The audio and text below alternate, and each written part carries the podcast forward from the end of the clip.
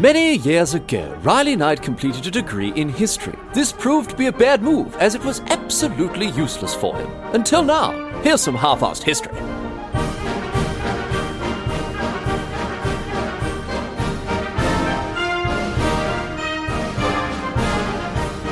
What's going on, mate? Great to have you along for some more half-assed history. This week on the agenda, going to be having a chat about the Siege of Tyre. Uh, I should point out there have been many uh, sieges of Tyre. I'll have to be a little bit more specific here. This is probably the most famous one, uh, the one done by Alexander the Great. It was when Alexander set his sights on uh, on capturing this. Well, it was an island at the stage, not not an island these days, but it was an island back then in uh, in modern day Lebanon. There, um, it was a very heavily fortified island too. At, uh, you know, back in those days, great big huge city walls built right onto the shoreline there and uh, capturing it, as you'll find out, no small bloody order, I can tell you. Now, Alexander the Great, however, he's not called the Great for nothing, and bloody hell, you better believe that he didn't muck around when it came to uh, trying to capture Tyre here. Now, the siege of Tyre, it saw months and months and months of siege warfare, hundreds of ships, cunning subterfuge, diplomats being chucked into the sea, you know, all the normal sort of stuff. Uh, uh, but most famously, it involved a causeway, a sort of a, you know, a, a bridge type thing being built out from the mainland towards the island as part of the siege effort there like that. If you uh, if you jump over to Lebanon these days and actually have a squiz at Tyre, you'll notice it isn't an island anymore, and this is because of what happened with Alexander the Great. This is because of the siege we're going to talk about today. It's an incredible story that uh, quite literally changed the face of the planet. So let's get to it, find out uh, what it was all about. I've, I've, wanted to chat about Alexander for a very, very long time, but there's just so much to cover, so much to cover this bloke's life that it's sort of difficult to know where to start. Um, I'm sure everyone has heard of him. I'm sure everyone's heard of Alexander the Great, uh, but here's a quick refresher in case you you know you've forgotten or maybe you didn't know in the first place. Uh, he was born in 356 BCE. That's almost uh, what 2,400 years ago, almost, uh, to King Philip II of Macedon he was tutored by none other than Aristotle, the famous philosopher, as a young fella. And then he took the uh, took the throne at the age of 20 when his old man died.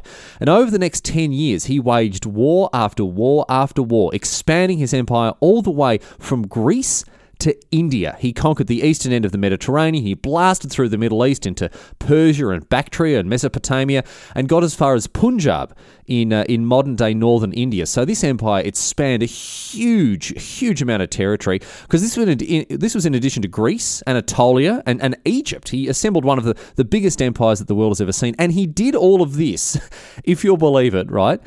By the age of 30, Talk about a bloody overachiever. Thanks, Alex, old mate. Once again, making us all look very bad here. I've just turned 30 this year, and, and what have I ever done? I've, you know, made a tin pot history podcast and I beat Halo on Legendary. That's just about it for me. So, yeah, thanks very much, Alex, making us all look very bad here. Anyway, the Siege of Tyre. It took place uh, relatively early on in his uh, decade of conquest there. We're going all the way back here, all the way back to uh, 332 BCE. Alexander had become king in 336 BCE, so he's been up and about for about four years so far, fighting through Anatolia, that's modern day Turkey, and into the Levant, which is uh, the the eastern edge of the Mediterranean. You know, it's where like Syria, Lebanon, Israel, all of that, all those sort of places. So that's the Levant, right? So at the time back then, this area is all part of the Achaemenid Empire, or also known as the First Persian Empire, and it's uh, at this stage, of course, led by its last, very last king, Darius III. The Achaemenid Empire fa- it stopped existing; it, it, it blinked out of existence, of course, once Alexander had had his way with it. So again, Alexander having a great time, ravaging his way through the northern part of the Levant. There, he's winning battle after battle. He's taking names. He's, he's, he's having a great time, uh, you know, just doing what he does best. Now he's he's outnumbered by Darius and the Persians, uh, but this doesn't stop him. This doesn't stop him at all. He never lost a battle throughout his entire career, and uh, you know that, I, I, don't want to spoil the ending for you, I guess, for, for what happened. But you know, again, he's called Alexander the Great. You can kind of you can kind of guess there. Um, and despite again, despite being outnumbered by Darius and the Persians, doesn't stop him. He's uh, he's sending Darius running with his tail between his legs, uh, especially after the Battle of Issus. After Issus, interestingly, Darius offered Alexander a peace settlement. Right, he, he came to him with a treaty. Said, "Look, you know, let's just ra- let's just wrap it up here. I'm, I'm quite able to quit while I'm ahead here. Uh, Darius offered to surrender all of the lands that Alexander had already captured, as well as a 10,000 talent ransom for his captured family. Alexander had captured the family of Darius, and Darius was willing to part with 10,000 talents. A talent, by the way, if you didn't know this, is 26 kilograms of pure silver. In today's terms, right, Darius offered Alexander almost $142 million United States dollars. In today's terms, that's how much Darius was trying to use to buy off Alexander from continuing to, uh, to fight this war of expansion and conquest. But our mate Alexander, he doesn't care about the money. He's not in it for the money, he's in it for the glory. In it for the glory, mate, isn't he?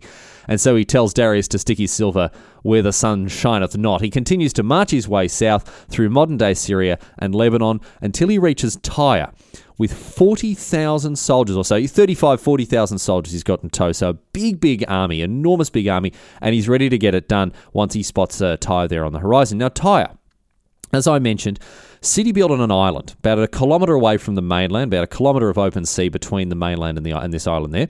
And it's got these enormous big walls, about 45 metres high they were, huge, big, thick walls, very, very difficult. I mean, you can imagine an island is hard enough to take by, with, you know, with the land force as it is. But even harder when you've got these massive, big fortifications, and of course all sorts of defences as well to hold off any uh, any oncoming uh, you know invaders there like that. Now it's an important naval base for the Achaemenid Empire here, and uh, as Alexander actually doesn't have a navy of his own at this point, doesn't have a proper navy, he knows that it's going to be very important to destroy all the Persian naval resources to ensure that he could maintain control over the eastern Mediterranean. Because of course he's not going to stick around there; he's got his sights set on Egypt and, and you know more far flung places there like that. So he, he he really recognises the need to uh, to take Tyre and ensure that uh, you know it, it's not going to, even though it's going to be very difficult, even though he knows it's going to be very hard, it's not going to be an easy thing to do. He knows that he has to capture this fortress if he wants to continue this uh, you know this momentum that he's got as, as a conqueror. Now, he's a smart bloke. Alexander is. Won't surprise you to learn that he's a very very smart fellow. And before just uh, you know, bum rushing this city, he actually chances his arm at, at, at getting in a different way. He, he decides to try his hand, a little, little bit of diplomacy before he starts to deploy the swords here. There's this great big temple in Tyre. It's a temple to Melkart, right, who was the uh, the rough sort of Tyrian equivalent to Greece's Heracles, or, or as he's known mostly these days as Hercules. Uh, he, that was the, the sort of the Roman take on on on the Greek Heracles there. So Alexander, big fan of Heracles, he gets in touch with the Tyrians and says, Oh, look, g'day there, you fellas. Uh, have a listen to this one. If you let me into the city so I can make a little offering to old mate Heracles, oh, sorry, Melkart, sorry, sorry about that. Yep, of course, of course, you call that. Um, I'll spare everyone in the city and I won't fight you. No worries. You know, we'll just we'll just call it a day. Now the Tyrians, they know that this is just a ruse to get Alexander and his blokes inside Tyre, and they are not falling for it. They say, "Yeah, nah, look, don't even worry about it, old mate. Tell you what, there's a temple there in the old, in old Tyre, back on the mainland. Just go back there, eh? Just go back and make your offering there." Now, a minor setback, obviously the Tyrians, they're not going to let him into the the city just like that, bugger bum. So he has to have a think about things here and figure out exactly what his uh, next move is going to be. The Tyrians reckon they're in a good spot. They don't see any need to uh, capitulate or surrender prematurely to uh, to Alexander. I mean, look, Alexander's been conquering the pants off everyone he bloody looks at, and of course they all know that, but they feel pretty bloody safe. With a kilometre of sea and, you know, 50 metre high walls in between them and him, they feel like they're pretty safe, to be honest. They feel like they don't have too much to worry about. Now, on top of this, they've got a navy, and he doesn't, right? And in preparation for a siege, they've started to evacuate all the women and children, sending them off to their old ally, Carthage, so they've got fewer mouths to feed should the city become uh, besieged. Now, knowing the lack of resources that uh, that that you know the naval resources that Alexander has, knowing they've got this uh, this powerful ally across the sea in Carthage. And, uh, you know, not really, well, you know, kind of underestimating against the, the determination, uh, the tenacity of uh, Alexander the Great here the Tyrians kind of, uh, you know, they sit back, they relax, and uh, they don't reckon they've got anything to worry about. They've survived sieges in the past. They don't reckon that, you know, this young Macedonian upstart is going to ruffle their feathers too much. And I'll tell you what, biggest mistake they've ever made here, because of course we're talking about Alexander the Great here. He's absolutely determined to capture the city, uh, and you know, for good reason. Again, as I said, it was very, very important strategic, uh, uh, you know, objective for him here. He wants to march down to Egypt and he can't risk having a major Persian naval base at his rear while he's fighting further south. So, as so, so when I'm talking about Persia, a Persian naval base, I'm talking about one controlled by the Persian by the Achaemenid Empire here. So they're not actual Persians uh, living on and controlling this island, but it, comes under you know the this empire that's controlled by Darius. So it's uh, you know politically at least it's Persian, even if it's not ethnically Persian. Anyway, uh, a small distinction there to be uh, you know to, to to take note. Anyway, Alexander.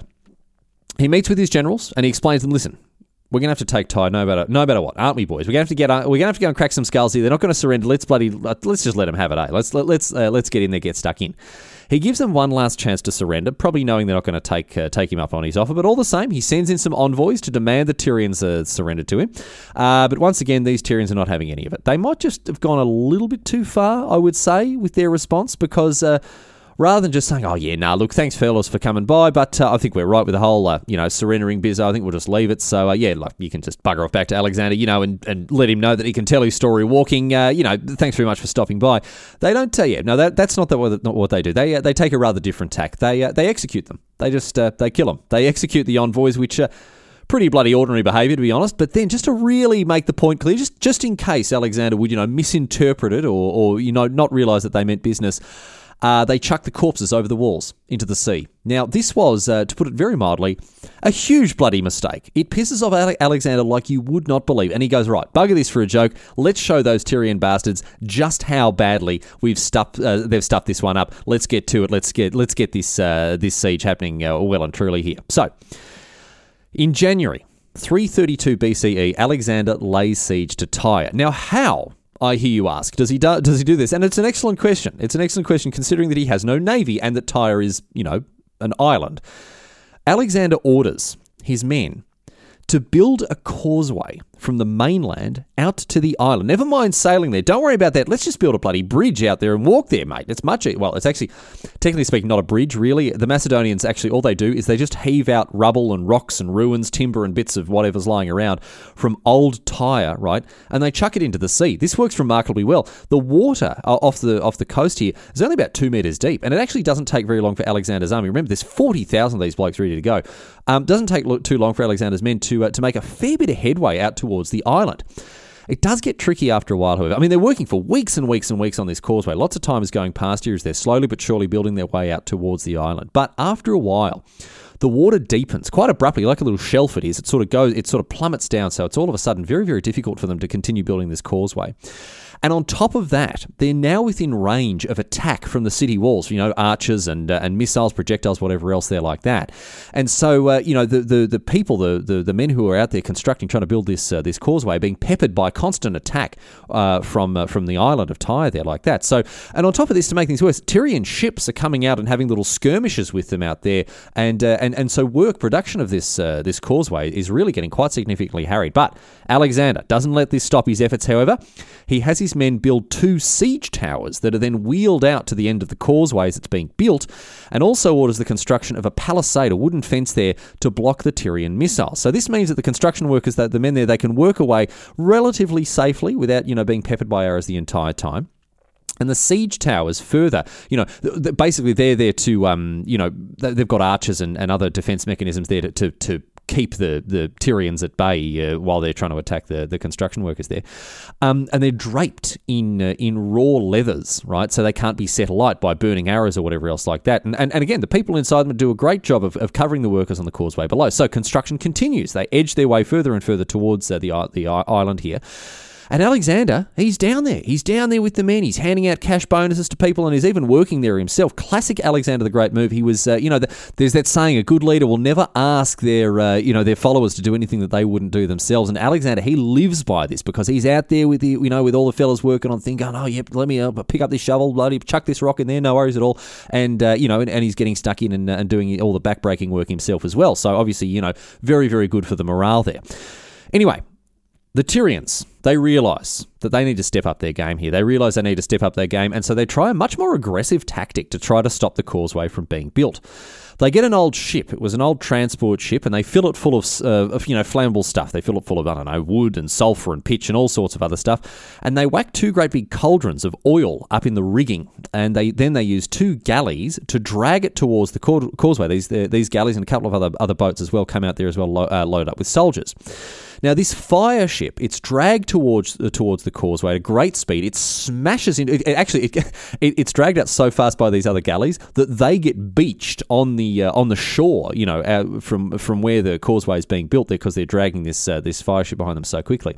But the the fire ship itself, as I say, it smashes into the causeway, and the Tyrians they light the oil in the rigging and then you know dive for safety into the water because this thing goes up in flames like a like a, you know like a, a tinderbox. It is. It goes up like this.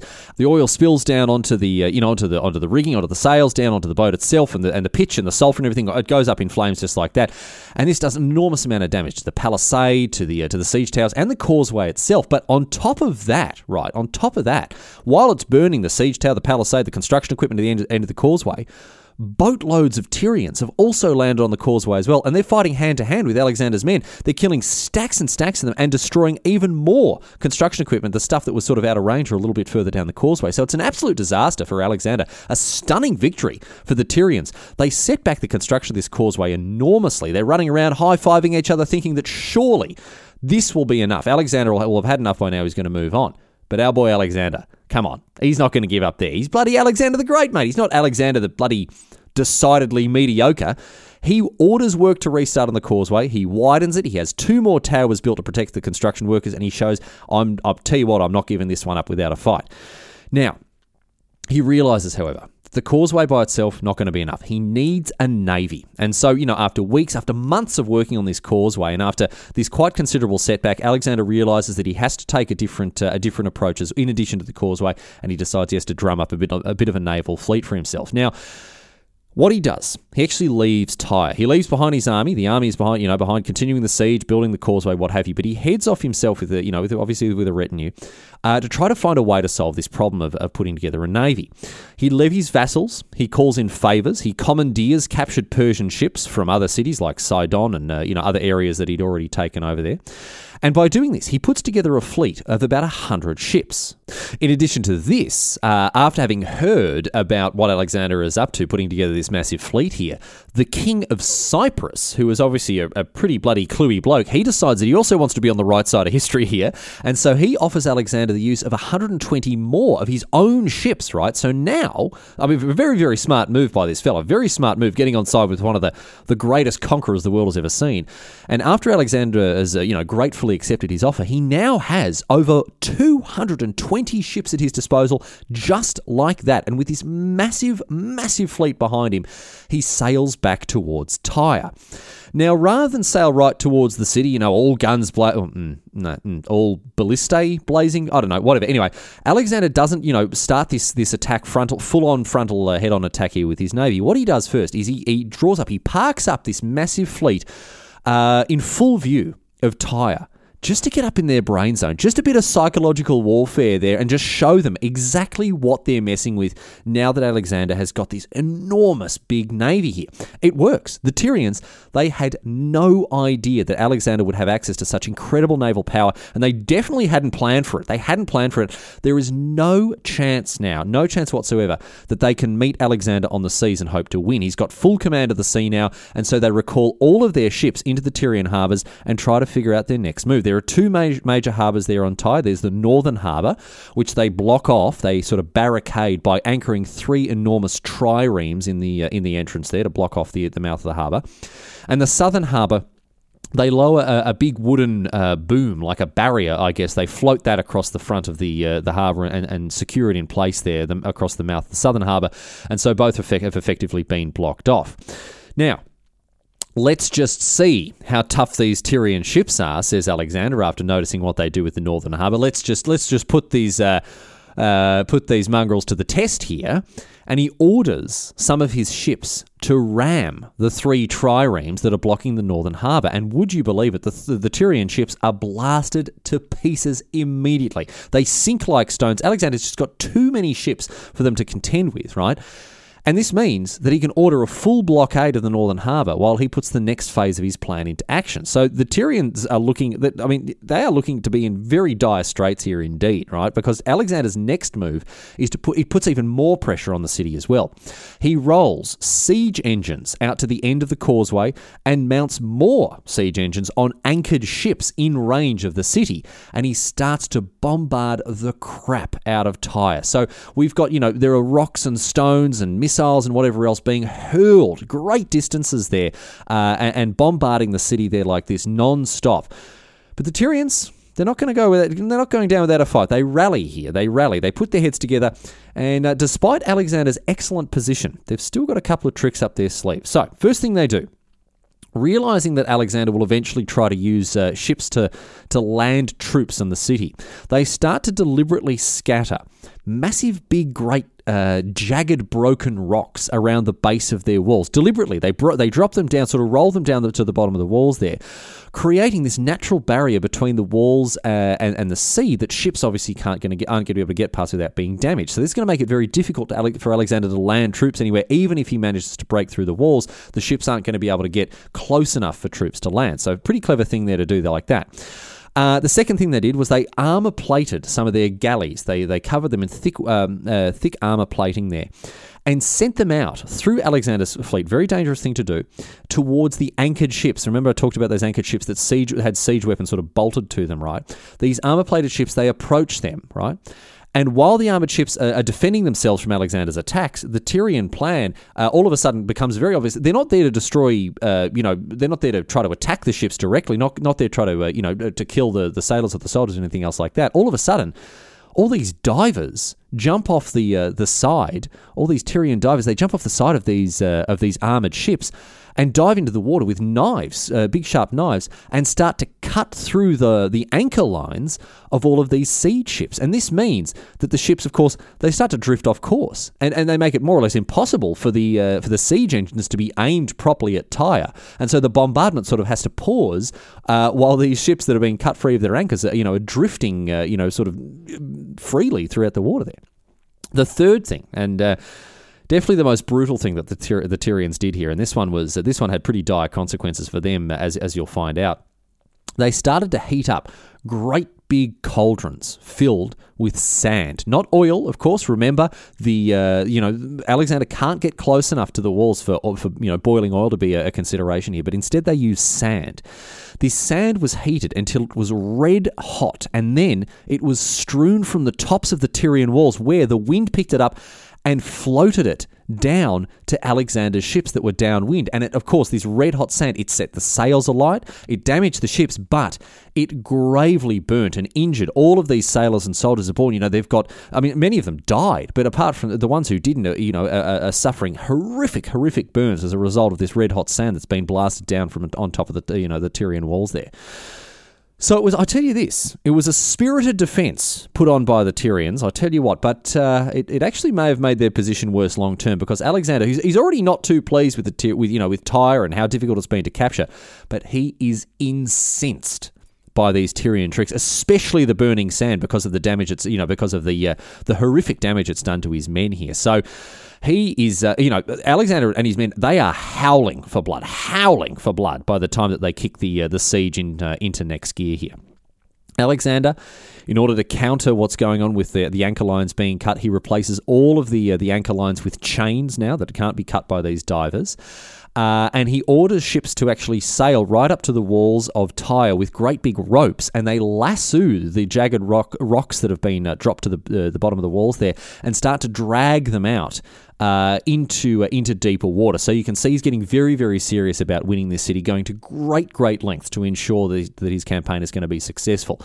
A full scale, a full on naval battle is approaching. Everyone knows this. Tyrion know the Tyrians know this. Uh, Alexander knows this. Everyone knows that uh, that it's uh, that it's coming, and so the Tyrians they try to steal the initiative from Alexander. They sort of put together a last ditch effort to attack uh, Alexander, try to catch him with his pants down.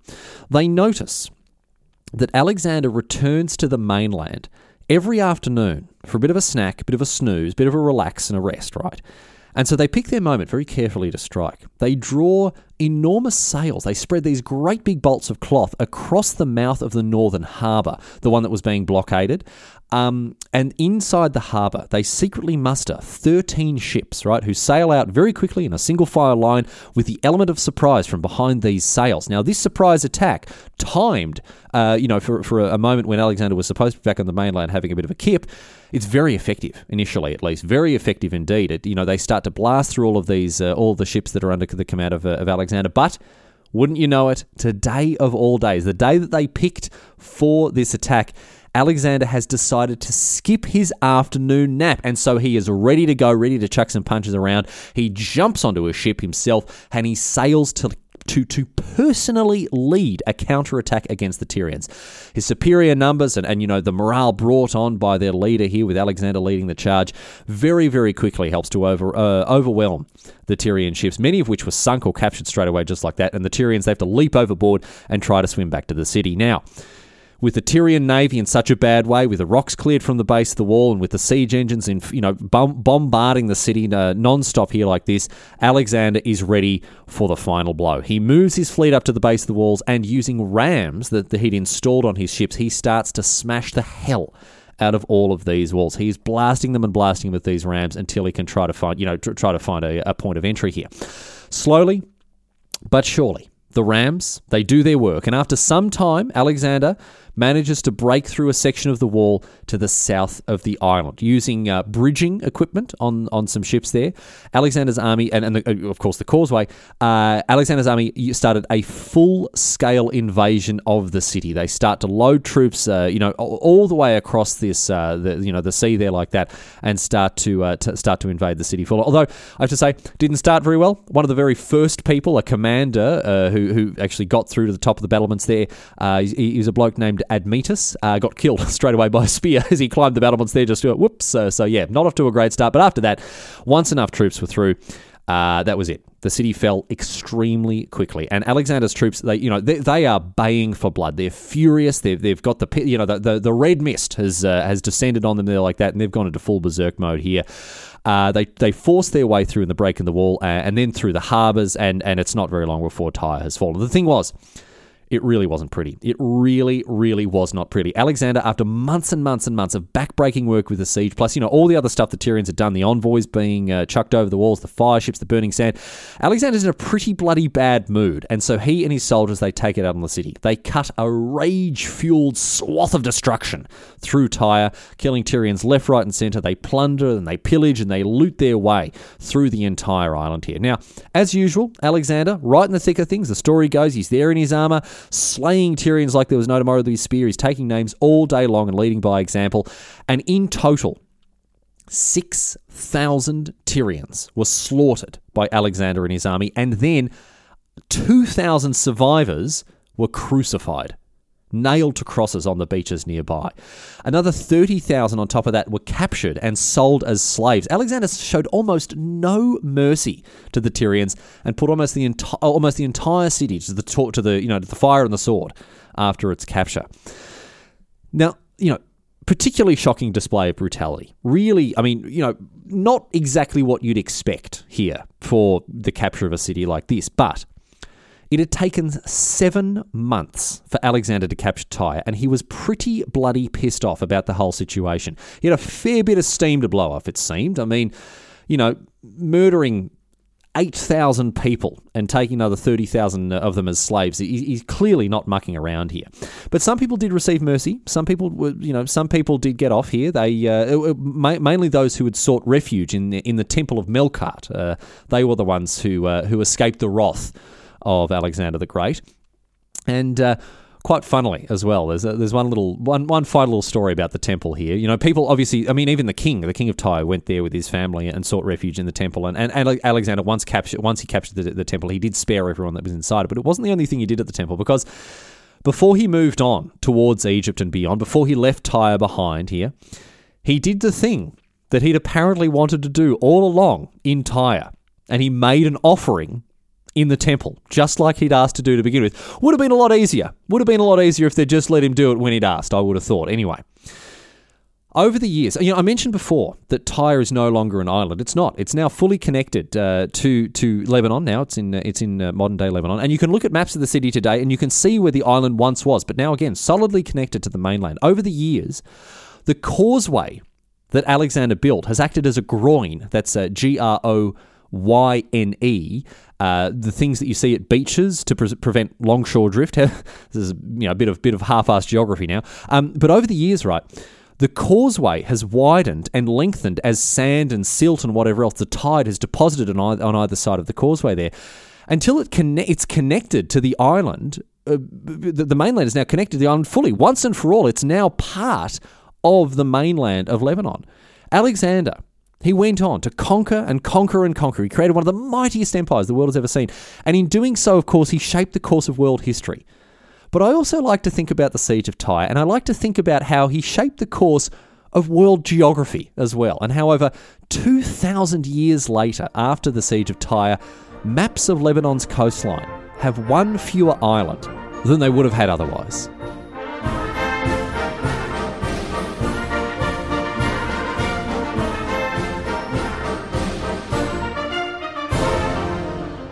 But that's it. That's all she wrote today, sports fans. That is the story of the siege of Tyre at the hands of Alexander the Great. I really do want to do some more more Alexander the Great stories. Of course, there's so much to get across with uh, with what he did. You know, the, the Gordian knot, another famous story, and uh, you know, of course, how he died is very interesting as well. So maybe we'll do some more uh, more half-assed history of, uh, of Alexander the Great in, in the weeks to come. Anyway, going to close out the show with the normal boring housekeeping stuff. Uh, halfasshistory.net. A lot of people have been getting in touch with me using the contact form on the website, and thanks so much to everyone who, who's done so. So uh, I mentioned last week that uh, you know again, if I haven't responded to your email, please just send send me another one. I'm, I'm so sorry that I've missed it. I'll uh, I'll try to get across them all. And uh, a good. It's also the best way to uh, to suggest any episode um, topics that that you may have. Of course, I not everything is, you know, obviously going to work as a, as a topic for an episode, but it, it's really interesting to read through the, the things that people suggest uh, is, anyway. So please do send in those suggestions. Uh, a special thank you, of course, to uh, Patreon members, people who support me uh, financially on Patreon. Thank you so much. I mean, it, it, again, I say it every week. It's it's indescribable that uh, that so many people uh, are supporting me with with cold hard cash like that. So thanks so much for that. And uh, if you want to subscribe to the show, I'd really appreciate it. Get those numbers up. Makes me look very good. Thank you very much. Uh, you can subscribe on iTunes, Spotify, or uh, subscribe for Android. I don't know. There's, there's, I mean, basically, you can pick your pipe. If if, it, if there's a pipe with podcasts on it, Half-Arsed History should be there. If it's not, let me know, and I'll, I'll do what I can to fix that. Anyway, that's enough of that boring nonsense. As usual, closing out a uh, closing out uh, the the episode uh, with a question asked. This one is a little bit of a little bit of a setup here. Um, it's about Alexander the Great, and it's about remember before I, I, told you about all the names of the places that he'd conquered, uh, like Mesopotamia and Persia, and another place that he conquered was called Bactria. So the joke relies on on on that the fact that he uh, conquered Bactria. So remember remember the name of that place. It's asked by Reddit historian Abu Ben Adhem, and it goes like this. Are you ready? If Alexander the Great conquered Bactria, how come people still get infections?